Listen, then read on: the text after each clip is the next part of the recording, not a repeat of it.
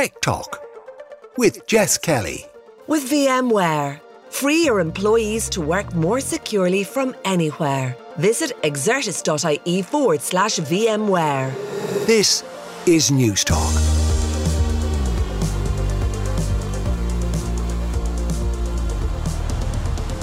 Hello and welcome to Tech Talk. Jess Kelly with you here on News Talk.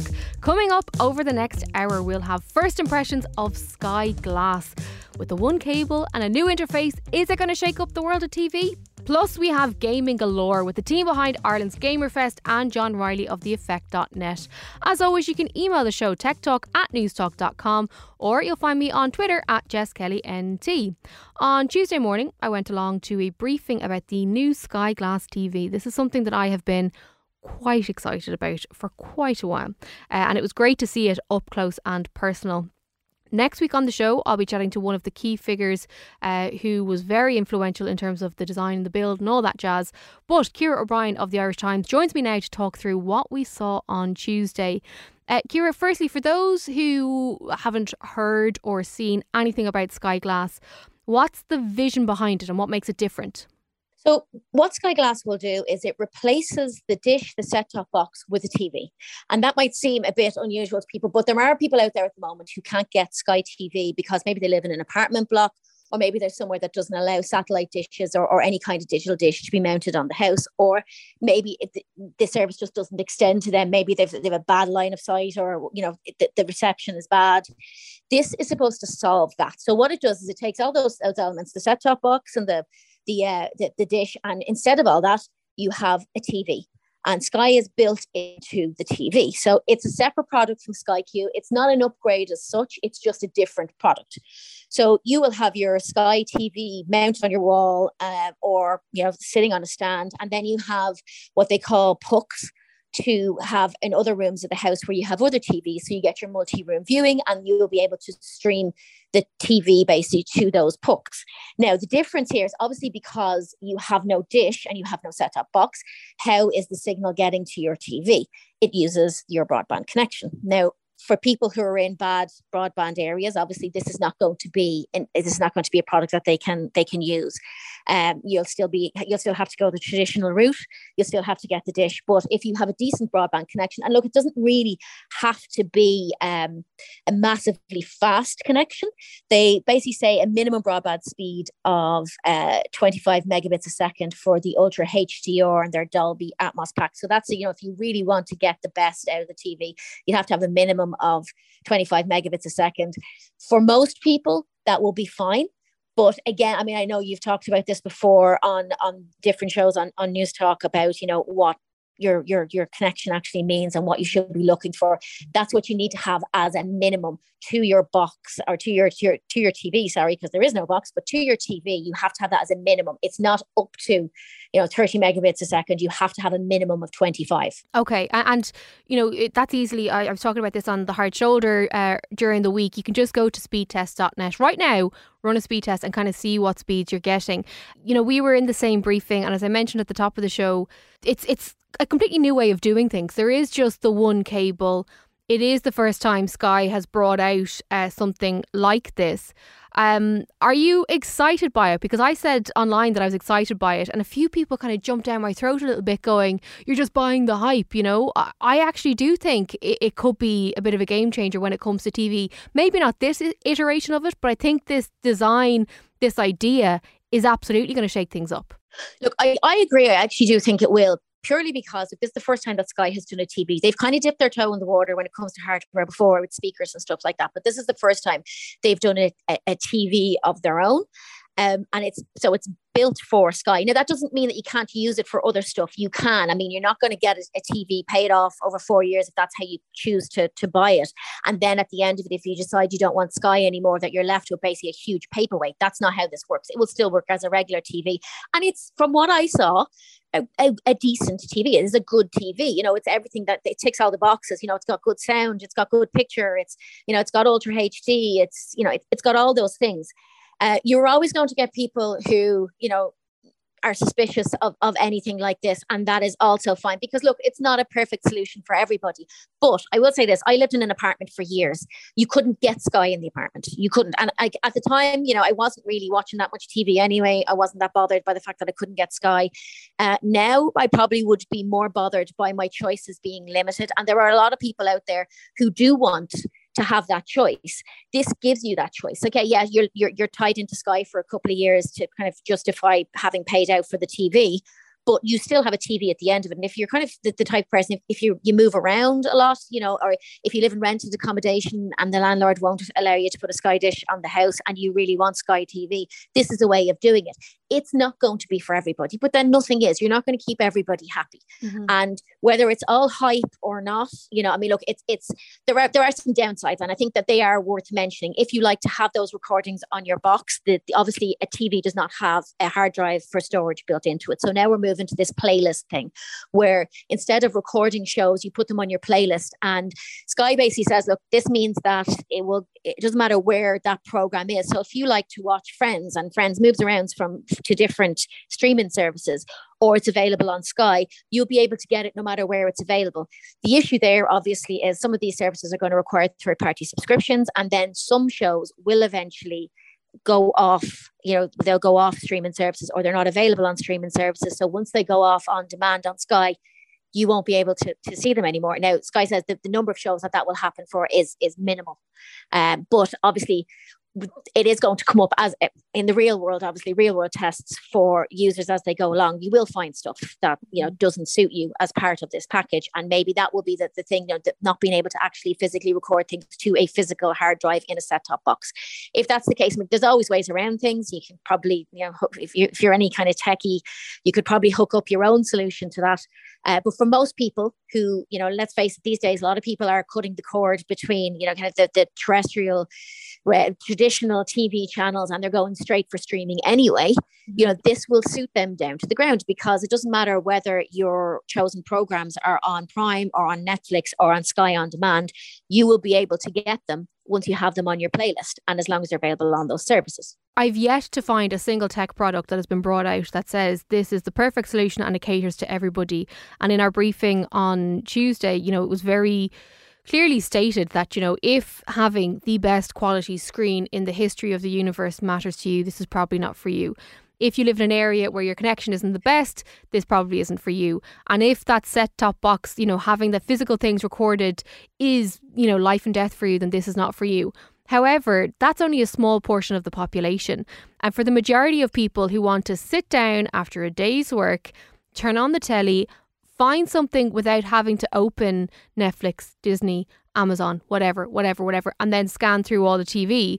The interface on this is one of the things that I am most excited about because it's decluttered everything. There's still a huge amount of choice, but it's it's it's less effort for me now to find something to watch when I get home and I'm too tired to do anything other than press, you know, the down arrow on the remote and then play. That's the thing. Yeah. I mean, nobody wants the effort of that. I'm so tired of scrolling through Netflix and, and Disney trying to find something that I really want to watch. Now, what Sky Glass will do is give you recommendations based on your previous viewing. Um, and if that's soaps, that's fine. If that's football, that's also fine. What I would like to see and what I, I want to say is, you know, how much of a mess we can make of this when we all have such different viewing tastes in my house. So, for example, my children, you know, obviously the products, the, the programs that they're watching are not the same programs that I would like to watch, with the exception of the new series of Bluey, because I'm, I'm going to admit, and I have admitted this in public before, I have watched that without them because they're noisy uh, and they interrupt and they laugh a lot. And I just want to watch Bluey in peace. Thank you very much. But with the exception of stuff like that, you know, like we all watch very different things. My husband likes to watch sports, likes to watch football. I, yeah, I can take it or leave it. Uh, I like to watch, you know, shows about is it cake or is it a real thing on Netflix? And he's not that keen on reality TV shows. So mm-hmm. I'd be interested to see how that works in terms of, you know, if there's no kind of profiles, like say you have on Virgin Media, it gives you the chance to have different profiles so you can set different favorites for, uh, for different people. I would be interested to see how much of a mess we can make of recommendations when we're all looking at different programs. Now, what they did say is, you know, it will be kind of it, based on a few things like the time of day that you're watching as well. So they're not going to start showing if you sit down to to, to turn on the TV, uh, which apparently has all sorts of sensors in it, so it'll automatically turn on as you walk past it. That kind of a deal, you know. So it, it's that kind of advanced, but it's not going to show, say, uh, recommendations for The Walking Dead in your your recommended TV viewing if it's you know one o'clock in the day. Mm-hmm. It'll kind of it, it will be context kind of specific. So like maybe it might show those at nine o'clock at night. It'll know that you watch this kind of thing in in the evening rather than in the middle of the day, uh, which um, that obviously is important to me as well because I don't want my kids accessing content like that. Obviously, you can get around that by pin protecting, you know, all those those um, older rated TV shows. But still, you know, sometimes even the thumbnails of those can be kind of uh, terrifying yeah. for smaller children. Mm-hmm. So, you know, stuff like that, I'd like to see how that works in the real world. Um, but uh, yeah, again, like, it's not going to please everybody. You can't please everybody. It's it's impossible to please everybody. And the company that manages to crack that, whatever product it is, you know, I will back it myself with my own money because clearly they're onto a winning formula.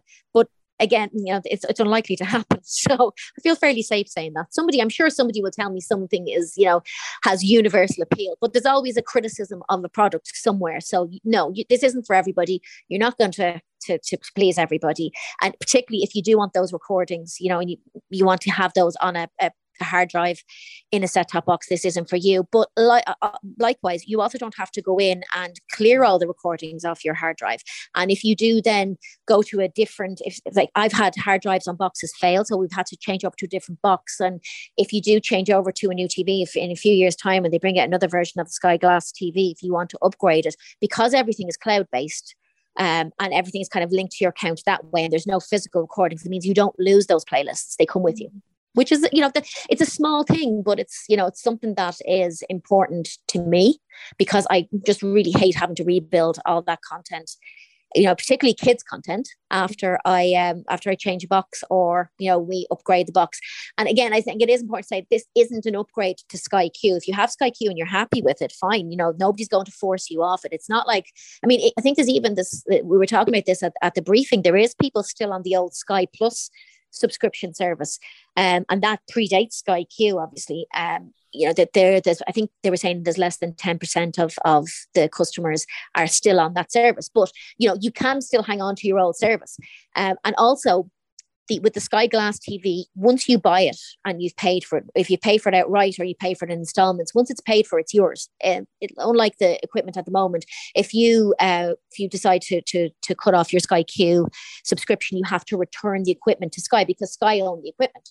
Mm. With this, you don't like this is your TV. So if you decide in four years' time or five years' time that there's a better service out there for you and you want to move on to a different uh, TV provider, there's nothing that stops you from doing that as far as uh, as far as we've been told anyway yeah and i think you know we've kind of I, have probably been a bit too defensive on it because uh, some of the reaction when i was talking about it earlier in the week but you know we see products every day of the week we see smartphones we see laptops we see tablets we see smartwatches vacuum cleaners everything this is something that has come along and has changed how things are done uh, in the world of TV. And I think it is right to be excited about it. And I also think, you know, although there will be some people who won't like it, I think the majority of people will be interested in it, particularly those people, Ciara, you mentioned, who might still be on the Sky uh, Q or Sky Plus packages and haven't bought a new TV in a few years. It could just be a simple solution to shimmy on over to a new TV that'll be far superior to what they already have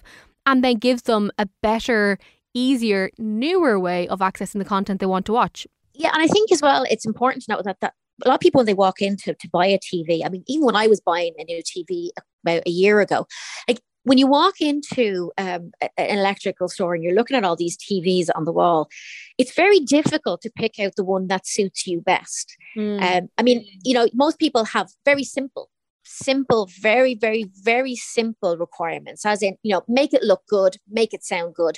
Do I have to have a sound bar? With Sky Glass, they're saying, you know, you don't actually have to have a sound bar anymore either because the built in speakers are that good. Now, we got a demo of it and it was very impressive.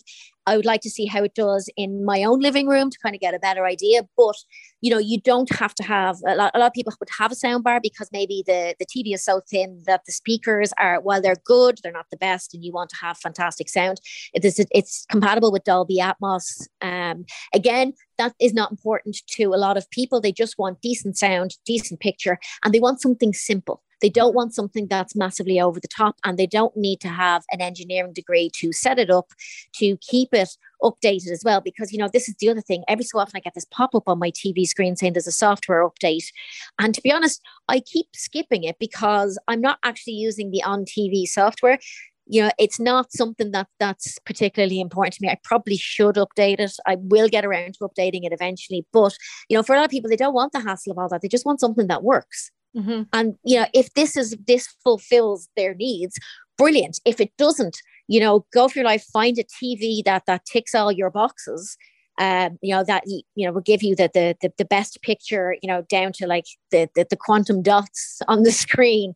But you know, if you want an OLED TV, you know, they're still too expensive for me, but they're they're they're coming down in price all the time. OLED is, you know, as, as you know, I mean, OLED is is is the gold standard for TVs at the moment. But you know, not everybody wants to spend out that amount of money on a TV. So this will will do it. I mean, and, and the Sky Glass TV comes in it comes in three different sizes and a few different colors. So if you want a pink TV, you can have a pink TV. If you want a blue yeah. TV, you can have a blue TV. Um, things like this, while some people will scoff at that, things like this are important to some people. And you know it, it, there has to be something that kind of fits their needs as well. You know it can't all just be about the kind of the nerdy side of things that i love that you love. Mm-hmm. you know sometimes it's just like does it come in the color that i like? And does it have a good picture and a good speaker?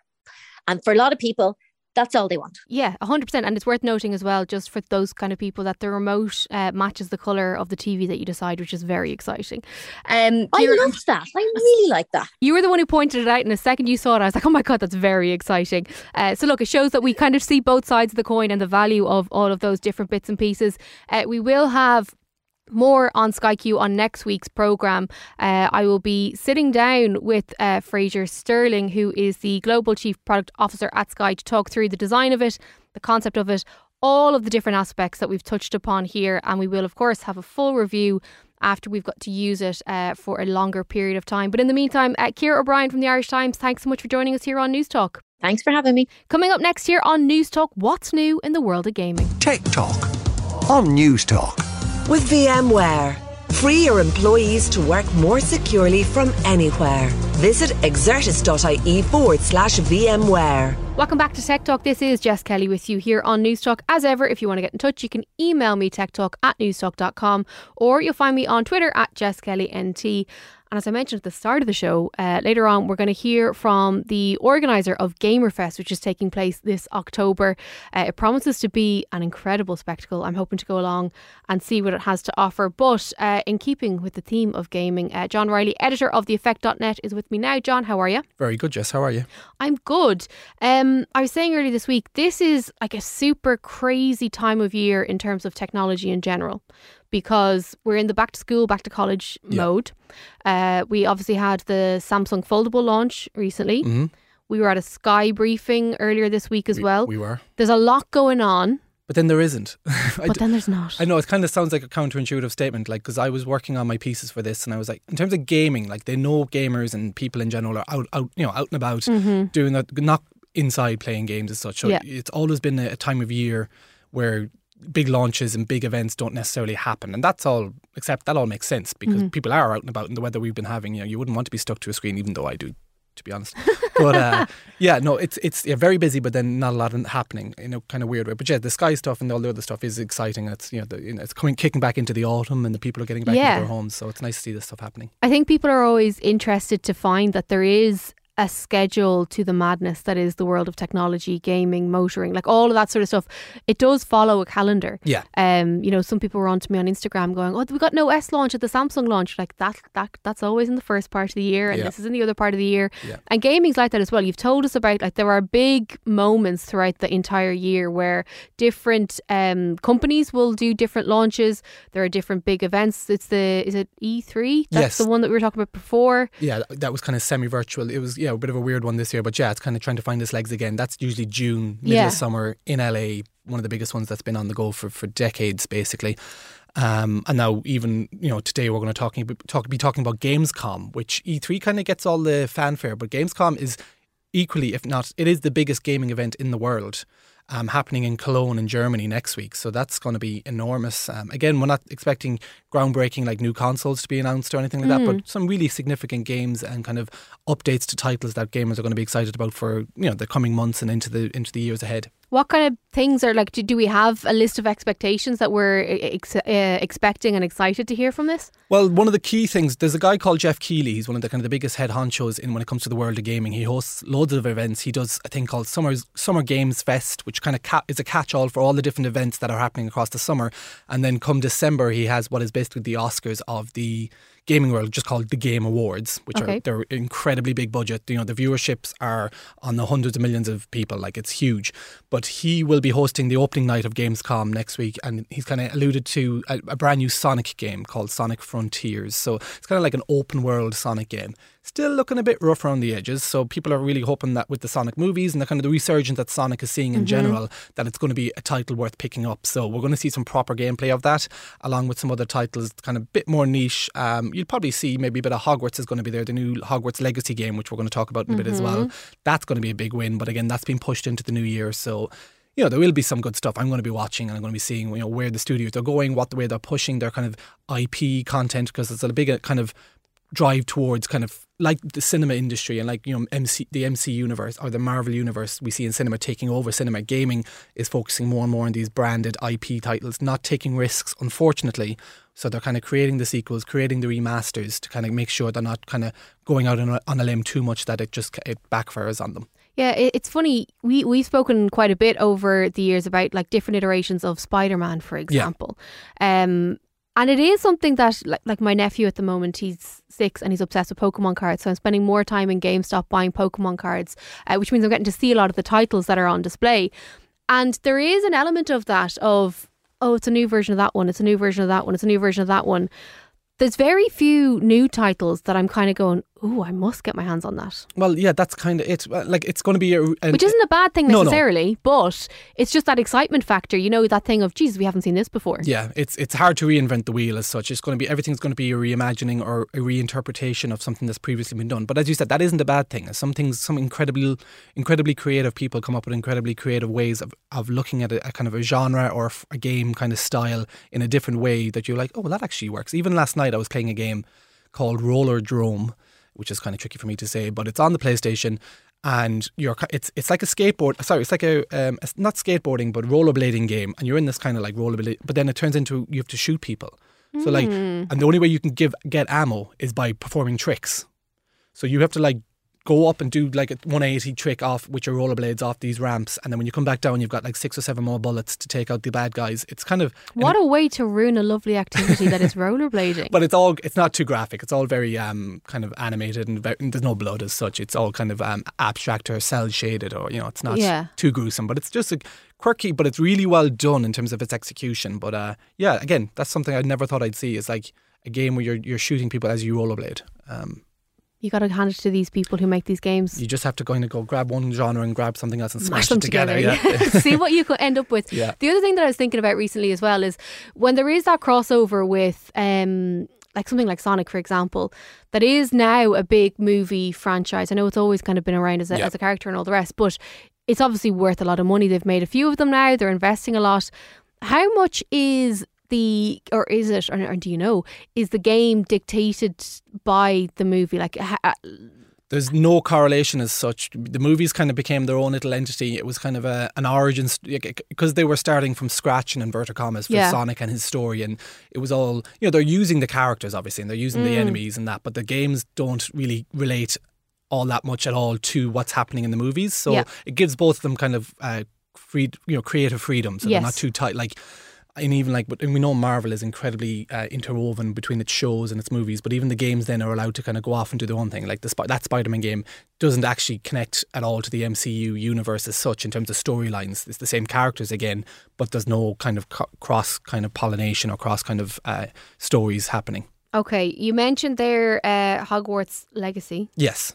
So anything with Hogwarts, I actually was listening to uh, Stephen Fry reading a Harry Potter book on my way in today. Um, but just tell us again, what is this, and uh, when will we be getting it? Yeah, so this is Hogwarts Legacy is a huge open world title that's coming uh, to the next gen consoles, and I'm, if I'm correct, maybe even the last gen consoles. I just have to double check, but it was been it's been announced for a couple of years now. Yeah, I feel like we've touched upon this We- before. yeah, we have, and it's you know everything I've seen so far. It looks very impressive. It looks like it's going to be incredibly well polished. And to that point, people there was no actual expected or there was no set date for this year, but there was a it was heavily in, in, insinuated that it was going to launch the latter end of this year for the Christmas market for the C word. Uh, but they have just come out and said, no, look, we have to push it on into into the new year. It's going to be January now before this game is available to people. Um, they say just further refinement, further polish um, needed. And again, it's kind of going back to that cyberpunk game we spoke Yes, about, Cyberpunk okay. 2077. It's just not worth it putting out an unfinished title because Twitter, the internet, and the trolls, and and not even just trolls, just people that are paying hard-earned cash for an 80 euro Oh, it's title. not acceptable, It's yeah. not acceptable. So you wouldn't go to a movie that's half finished. So But I think, and I know I say this to you every time, I think the point of frustration is when we do our sit down in January and we look ahead and you bring us all these titles that we're expecting, you know, first quarter, second quarter, third quarter, Yeah. fourth quarter. And people do get their hopes up. And Mm. then people will say, "Do you know what, I'm not going to buy a game because, again, they're very expensive. yeah, I know I've done this in the past. I'd be like, "Do you know what, I'm not going to buy a new game this month because I really want this one that's due out Yeah. in two months' time. yeah, yeah. And so if you're doing that, you know, I just think it's it's sometimes it's a bit of an overhype beforehand and Yeah. you get too many teasers and you get too many little snippets and Yeah. all the rest and then it doesn't deliver and it doesn't deliver and then after Christmas when you're broke, bang, there it is. that's when it comes out. I know it's it's there's a there's a lot of things at play here. Um, there's a case of.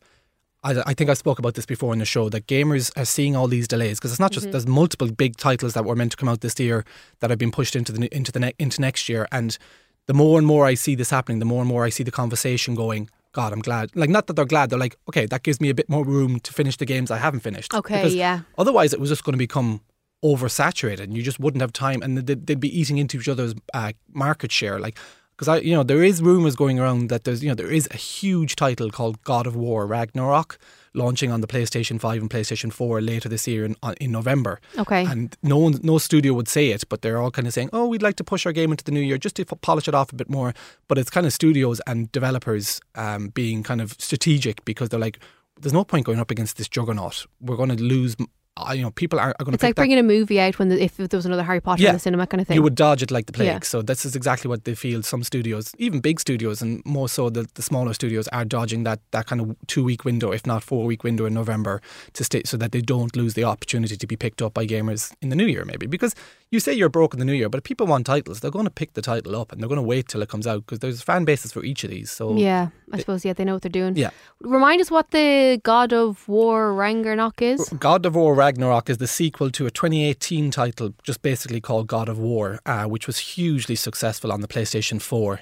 Um, it won, got you know, endless Game of the Year awards. It was a fantastically well created title in its own right, stunning on the PlayStation as you'd imagine as an exclusive title. So people have been like, and when I say that the anticipation for this title is through the roof, it's mm. nuts because now we're four years in and we're finally going to get its sequel coming to PS5 and PS4. So they're capturing that install base of like a hundred and God, was it like 120 million consoles of PS4 consoles there? And then we're looking at the PS5, which is sitting around 21 or so million. So you've got like maybe 140 people. 140 million consoles that you can sell this title for. Um, it's going to be absolutely enormous. So it's going to just eat up all the air um, or suck up all the air in the room when it, when it comes out. So people are, I guess, almost rightfully avoiding it. And I'm, you know, I for one, am can't wait to see. It's, it's going to be a cinematic spectacle, really, for for gaming again, like the first one was. Very exciting. Okay, well, obviously, we'll bring you the full review of that when uh, John has time to play it or has got his hands on it. Yeah. Um. Finally, then Xbox Game Pass. I feel like we're talking about this a lot, but I'm intrigued. Uh, So I've been testing it out myself, the the Game Pass, Yeah. right?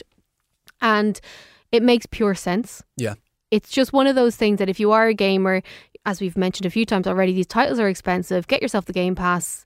dip in, dip out, you're laughing. Yeah, like the value for money, I, we've always banged on about it. And, the, and I know we spoke about Game Pass a lot before, but it's only because Xbox are continuously adding to it, developing it, mm-hmm. um, updating it, or changing it to be more beneficial to the consumer. So they really are working for the consumer here.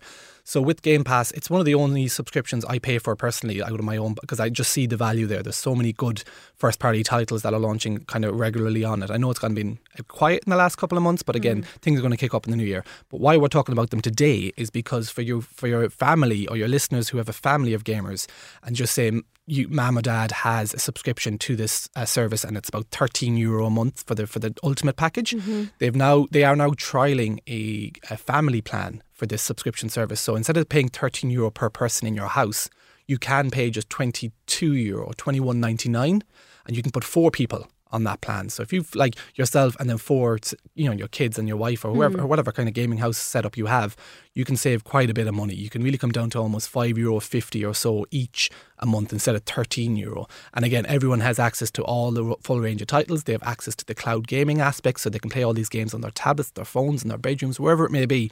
So it's again, it's really giving back value to the Xbox consumer base that you're kind of looking after these families. That uh, there is the one caveat though, because I thought everyone would be jumping on this bandwagon. If say you've Game Pass and I've Game Pass, we're like, why don't we just get the family plan? Yeah. and split it. No, the people you're adding to this plan need aren't allowed to have had a Game Pass subscription already.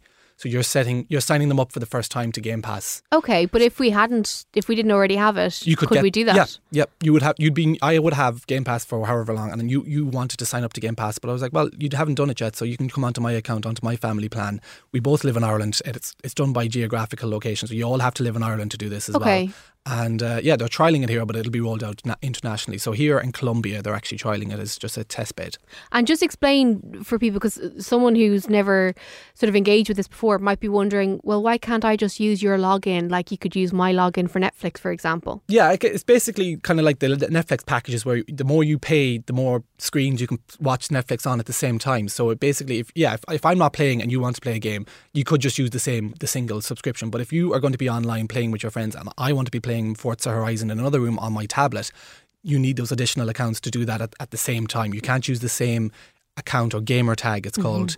For, for you know for different activities as such, you couldn't be playing at the same time I was without separate accounts. Yeah, so look, it, it makes a lot of sense, and I think that you know I was a bit dubious initially to see uh, gaming companies go down the subscription model. I know everybody is going down. Yeah. We're going to have a subscription for everything in the future. There's no denying it.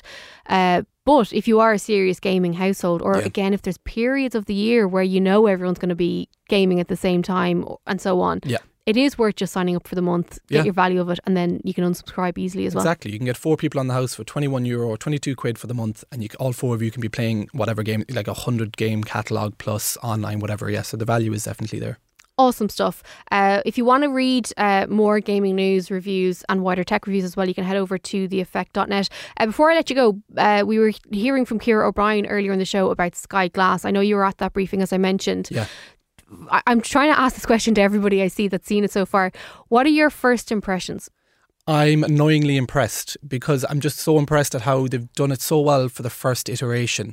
And like, I'm not like, I'm just, I'm an, it's annoyingly well built mm-hmm. and all mm-hmm. that kind of, it's kind of a weird phrase, that turn of phrase, but they've done such a nice job of both the hardware, which is obviously it's a hu- huge new TV in four, three different sizes, but then the software, they were, they've been killing it on Sky Q for years. So now to see what they, they really kind of cranked it up a notch for the, the, the interface and mm-hmm. just how painless and idiot proof it is really to sit all your apps together on this homepage. And you, you can go through every they, they have such partnerships. They have every single popular streaming app available in Ireland all talking to each other and all sitting alongside each other that it just it makes it so much easier for users out there that we are the top 6% I think they referenced us in, in the briefing because we know our tech we know where the streaming services are and how to get them but some people just want it all in one place mm-hmm. and painless. So it's not a Chromecast here and a Fire Stick here and a Apple TV there. It's all in one place. So all that rolled into one with a with a TV that genuinely is impressive for what it is, with a soundbar and all that, I'm I'm very impressed. I have to say. Uh, one question that I asked um, was in relation to gaming and so on. Yeah, so did I. because uh, there's a, there's been a few like just before we came into the studio here, one of my colleagues asked the question as well about it not being an OLED screen. Yeah. Um, from what you've seen and what you know, and I know we don't have them yet to test long term, but do you anticipate the quality of the screen being a barrier for gaming on it? I haven't really d- dived directly into like the capabilities of the panel in terms of like what six. I think it's a sixty hertz panel, so mm-hmm. you can't do one hundred and twenty hertz gaming. But then you're going to get HDR, you're going to get the four K resolution, you're going to get the Dolby Vision capabilities um, with the HDMI port that's there. If I'm if I know correctly, so if you are like a diehard gamer like I would be, I obviously have a fancy LG OLED at home, 65 inch, and I just know that's one of the best models for gaming out there. But again, for the, the vast majority of the population, if yeah, you are the exception. I am the exception, even above me when it comes to gaming and yeah. all the rest. You would be the level above. I'm, yeah, I want to. I know I have the best of the best, and I've done all my research, and I know exactly what I need to kind of get to make sure I'm not. I'm getting the best out of the consoles. But that's not to say it's giving me any better of a gaming experience than mm-hmm. people that were connecting up to this panel because most people, I am the exception to the exception, most people will be more than happy. Like the sound that they're going to get and the picture quality, as you said, it's not an OLED, it's a Q quantum dot LED or whatever, which is still incredibly impressive. They showed us that room with the F1 clip playing yeah. and the, the lights were off. And when they cut to black on the screen, I thought it was an OLED for a minute because the blacks were so black. So I they could have built a crap telly and just stuck the Sky software inside it and be like, well, do you know what? It's good value for money. We're not giving you the bells and whistles, but they did. I think they like the panel is very impressive. Yeah, I am. I know I've said it a million times this week here on Newstalk, but I am very excited about it. And uh, we will, of course, bring you an in depth review when we've had a bit more time for it. But uh, I just wanted to kind of get that first impression yeah, from your side as well, because yeah, I do think people are interested. Impressed. Uh, John, as always, thanks a million. No worries. Cheers, Jess. Tech Talk on Newstalk With VMware. Free your employees to work more securely from anywhere. Visit exertis.ie forward slash VMware. Yeah, this is Jess Kelly with you here on Newstalk.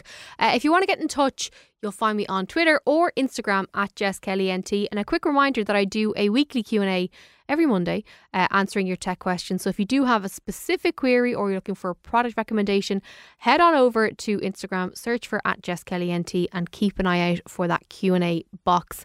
Uh, just before the break, we were chatting to John Riley of theeffect.net about news from the world of gaming. And we're going to stick with gaming now because Gamerfest is back. This is an incredible event. And if you're interested in the world of gaming, it's probably already on your radar. Uh, but it is taking place in the RDS on the 22nd and 23rd of October. Uh, tickets are available on gamerfest.ie. And I'm delighted to say the CEO of Gamerfest, Stuart Dempsey, is with me now.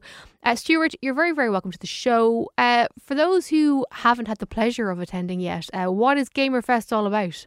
Uh, well, Gamerfest is Ireland's biggest gaming festival. Um, we set it up in 2017 uh, here in Galway. I'm based in Galway myself. Um, so my own background would be marketing and event management. So in 2017, I was on the lookout to um, set up a business myself. Um, I saw the growth of these huge international gaming events internationally, and I felt there was a gap in the Irish market to do something similar. So uh, launched Gamerfest in 2017. Um, Part time, I was still in a, a marketing role at the time. So we ran our first event here in the Galmont Hotel in Galway, uh, November 2017. We had uh, 1,500 people at it, um, and it was profitable. So we decided to go again the following year in Limerick in the Strand Hotel, and uh, same results, just shy of 2,000 people there. And again, the event was profitable. So shortly after, decided to take the plunge um, and do it full time. And our most recent event was at the RDS in Dublin um, pre COVID. Um, so that went really well. We had a comfortable sellout there of 5,000 people. And we felt at the time we were really well positioned to, to scale the business. But obviously, um, the pandemic happened and um, a huge setback. But we're delighted now that we're back again at the RDS uh, this October 22nd and 23rd. Uh, Gamerfest is a really diverse and inclusive event. Uh, with a really large range of content um, for the gaming community. So the event includes uh, our live stage, which would be the heartbeat of the event, um, where we would have special guests and content creators doing panel discussions uh, and appearances. Uh, we would also have an expo at the event where game publishers and brands can come and showcase the latest games and products. So visitors to the event can get hands-on uh, with the latest tech. Uh, VR gaming is also really popular. Um, so that would be immersive sim racing, um, flight simulation uh, gaming, um, a whole range of VR activities there. Um, we would also have a big uh, esports uh, tournament series at the event. So we'd run a range of games there from FIFA to Rocket League to Rainbow Six Siege, where people can participate in tournaments um, and win prizes, and ultimately then um, participate in the live stage uh, final uh, across the weekend. So really, uh, really packed weekend of gaming entertainment. We're delighted to have it back. After such a long break. The anticipation amongst the gaming community now is is absolutely massive because it gives people an opportunity to get back into a live event scenario, uh, to meet all the people that they have um, great online relationships with, friendships with, um, with whom they game online. So, um, yeah, really excited. We've got some great partners on board as well, including Lucozade as title partner, and we have Eir confirmed as our official broadband partner. So, great to see these brands getting behind the Irish gaming community as well. So, things are shaping up really well and looking forward to October. Yeah, it sounds great. And I know there is a huge anticipation in the world of gaming about it. Uh, we often talk about gaming on the show, and you mentioned there the gaming community. Can you just tell us who is within the gaming community in terms of demographics, interest levels, and so on? Yeah, it's a really good question because, um, you know, I think in a lot of quarters you, you would still have. Um, this kind of cliched view of a gamer as a, a teenager in their basement um, on their own, uh, not engaging with the outside world. Uh, whereas the truth is is the complete opposite. I mean, the the gaming community in Ireland now it's it's really uh, an extension of the overall um, community in the country, to be perfectly honest, because you know gaming now um, is establishing itself as part of pop culture, as important as music or fashion um, young people, and when I say young people, I mean Gen Z, you know, kind of uh, 16 years plus. Um, oftentimes now they're using gaming as a way to engage with each other online, uh, to socialize. So friends would play games online while talking to each other. Um, I think the pandemic um, really saw a surge in the popularity of gaming because you know young people were in lockdown. They didn't have the opportunity to to meet up and socialize. So gaming really offered them an opportunity to stay connected online to play games. And i think even parents um, and i'm a parent myself that would have been very skeptical skeptical about gaming um, saw the value of it particularly during the pandemic. So you know the people we see at gamerfest they come from all facets of life yes i mean you have obviously uh, you know kids in secondary school you have third level students university students and then you have young professionals. And you know we have executives from you know big business attending the events as well. We had a really uh, great partnership with An Post Money last year for example. And it was really interesting when An Post announced um, their gaming partnership with us internally uh, you know they were shocked at the amount of people that actually came forward with input An Post and uh, and said, you know, they love gaming. They're really excited to see the partnership. And as I say, some of them were senior executives. So it it really does transcend um, Ireland as a whole, um, and it's it's something we've been able to tap into. So it's it's gone brilliantly well so far. Yeah, my eyes were definitely opened to the wider world of gaming in recent years. And one of the things you listed there is esports, which is a huge area. Um, a few months ago, I spoke to Munster Rugby about their efforts and investments in this space. There is a significant level of interest, money, skill, like it's growing. Absolutely. I mean, the popularity of esports, which is competitive gaming um, has absolutely surged um, in the last five years, and uh, it's continuing to do so. And you know, you're getting multinational brands, um, you know, allocating significant spend towards uh, sponsorship of those events. You know, everyone from Mastercard to Mercedes Benz because they recognize now that you know Gen Z, for example, this younger audience, they're becoming more and more difficult to um, to engage with. So you have to go where they are, and a lot of them now are engaged in in esports. So with the with the quantities of sponsorship spend now being allocated to esports, the prize money, um, is getting ever greater. The rewards are getting ever greater. So you have um, even traditional teams like Munster Ga- uh, Munster Rugby that you mentioned uh, now have their own esports team. Um, another leading esports team in Ireland would be Wild Esports. You probably saw earlier in the year they confirmed Usain Bolt um, as an investor, which was phenomenal. Uh, Natives Gaming would be another um, leading Irish esports team. So it really is big business. And in terms of prize money, um, you know, the, the one that I usually quote is the Fortnite World Cup that happened a couple of years back. Um, it was won by a US teenager, um, and he won $3 million for winning that tournament um, in 2019 pre COVID. So that was more than, you know, the winner of Wimbledon. Um, it was more than the winner of the Tour de France. So in many cases now, the, in many cases, the, the revenues and the rewards of esports um, are exceeding traditional sports. So it's absolutely a booming market.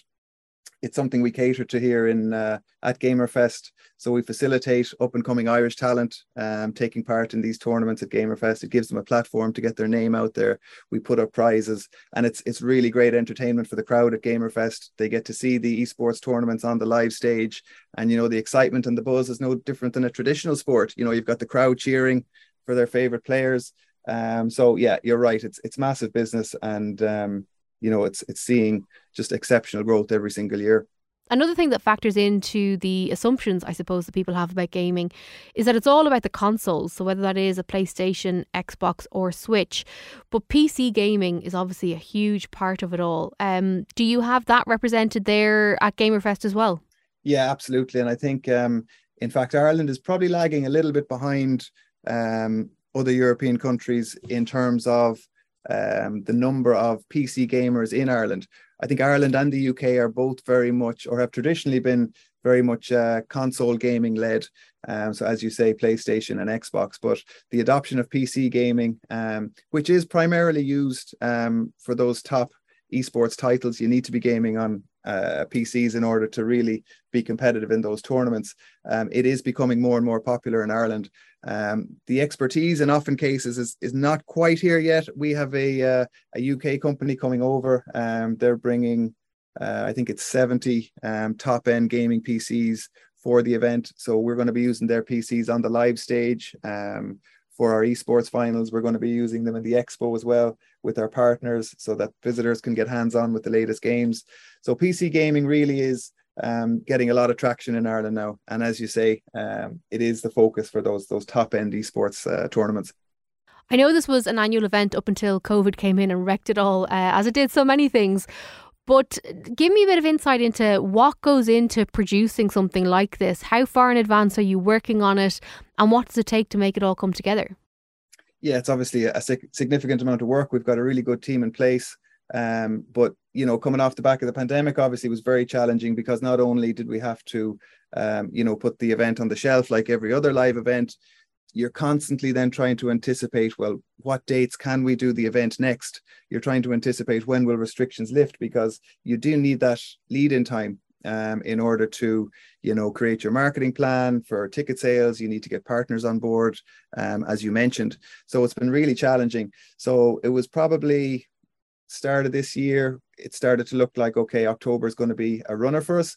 And from there, then, you know, getting the wheels turning of the event after such a long break, I likened it to getting an oil tanker moving again because uh, it was almost like starting from scratch. Whereas when you're in that annual kind of uh, flow, you're you're doing the event every year and you're adding to it. But this year was a little bit different. It was almost like starting from scratch again.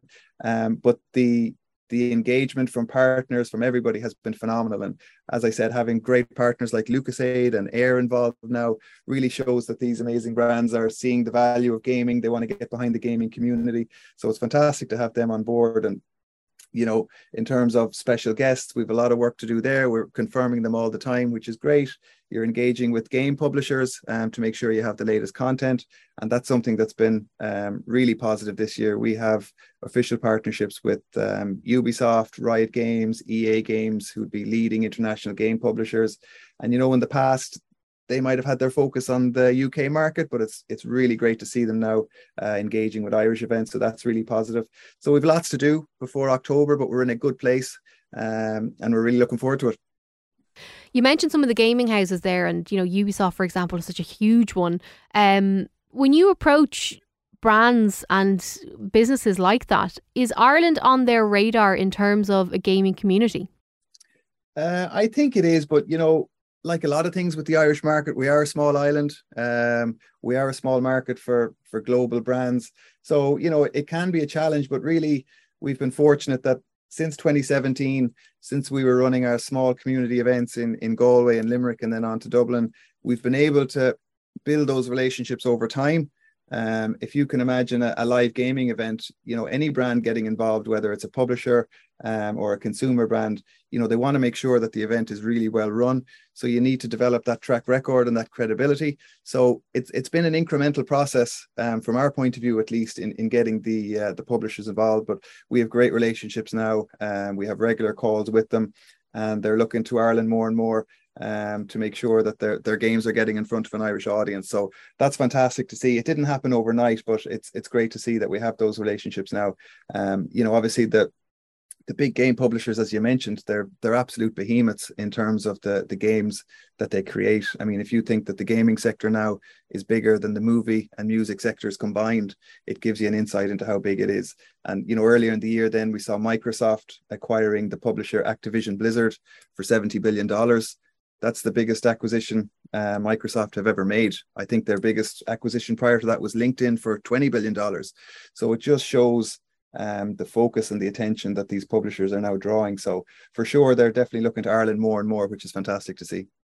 Do you travel around a lot, looking at you know other gaming events around the world, or keeping an eye on the key trends? Like what what goes into your day to day when you're not you know just a month out or two months out from uh, an annual event?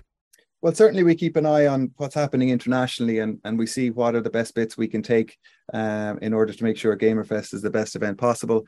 Obviously, with the pandemic, you know, we had to look at other um, options in order to sustain the business while the live events were parked. So we did a couple of things during the pandemic. One was we launched an e-commerce business uh, called Gamerstore.ie. And we had a relationship with a lot of the equipment uh, manufacturers, so gaming keyboards, monitors, etc. So we set up Gamerstore.ie uh, and we sell that gaming equipment now to uh, the gaming audience here in Ireland. So that keeps us busy day to day. It's it's gone really really well. And um, we have that audience, we have that community that we're able to engage with.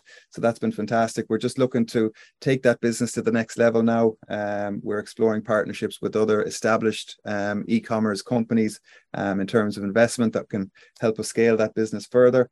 Um, so that's keeping us busy day to day. We also uh, launched a number of online esports tournaments um, during the pandemic. So we've had, you know, over 3,000 gamers participate in those tournaments from across Europe.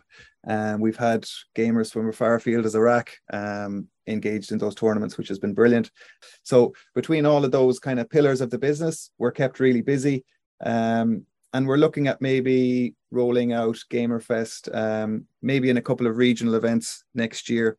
Um, the Dublin event will continue to be our flagship event, but it is nice to get out there as well um, to the likes of, of Limerick, uh, maybe the Southeast, maybe Galway.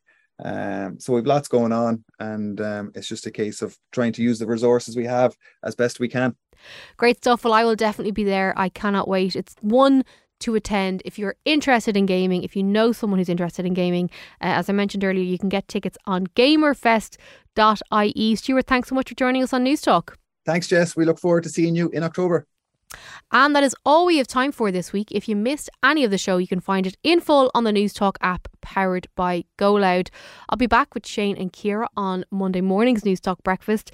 Next week on the Pat Kenny Show, we are kicking off at long last our back to school, back to college guide. We will have different price points, different operating systems accessory rundown, pretty much everything you need to know if you are heading back to school or college. So you can tune in on Tuesday at around 11:30 for that. Uh, John Fardy's up next here though with Screen Time. Enjoy the rest of your weekend.